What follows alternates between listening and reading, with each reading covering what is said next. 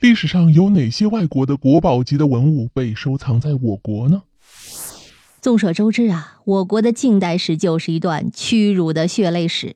清政府腐朽无能，外国侵略者肆意践踏我中华大地，无数的国宝被侵略者掠夺到海外。比如最为著名的圆明园十二生肖兽首铜像，令人痛心疾首。那么，在历史上有没有哪些外国的国宝级的文物被收藏在我国呢？哎，还真是有。首先来看埃及国宝。一九零五年，清政府曾派遣五大臣去欧美考察宪政，其中就有端方。这个端方是一个文物爱好者，在欧洲考察回国的路上，他顺道去了一趟埃及，搞了一次公费旅游。当时埃及还不如大清，更是混乱不堪，各种几千年的珍贵文物都被拿出来公开售卖，而且还是萝卜白菜价，极其便宜。作为文物爱好者的端方，就扫了一大堆古埃及的珍贵文物，包括古埃及第十九王朝的彩绘棺木以及一些石碑等一大批珍贵的文物。后来，他将这些文物悉数带回了国。再后来，他的后人将这些珍贵的文物给变卖了，散落四方。其中，彩绘棺木和一些石碑被中国博物馆收藏，成为我国少有的馆藏埃及国宝。好，再来看日本国宝。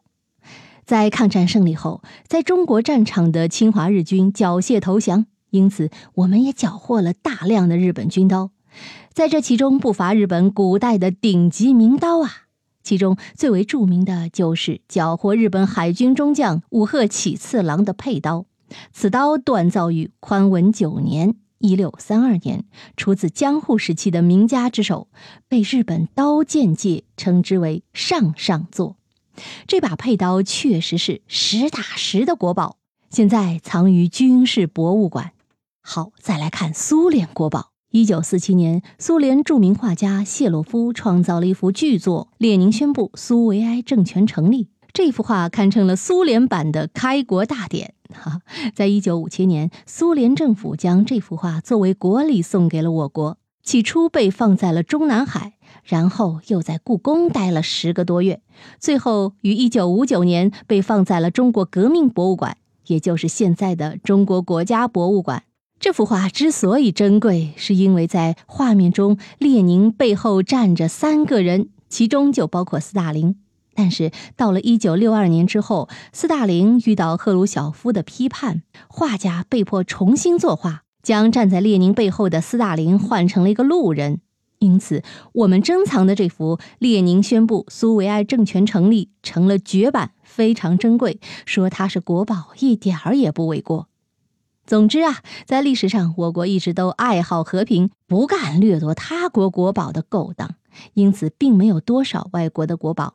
并且，我国收藏的外国国宝都是通过进贡、赠送、缴获等正规渠道得来的。希望随着我们真正的强大起来，被夺走的国宝能够尽可能多的都被收回来。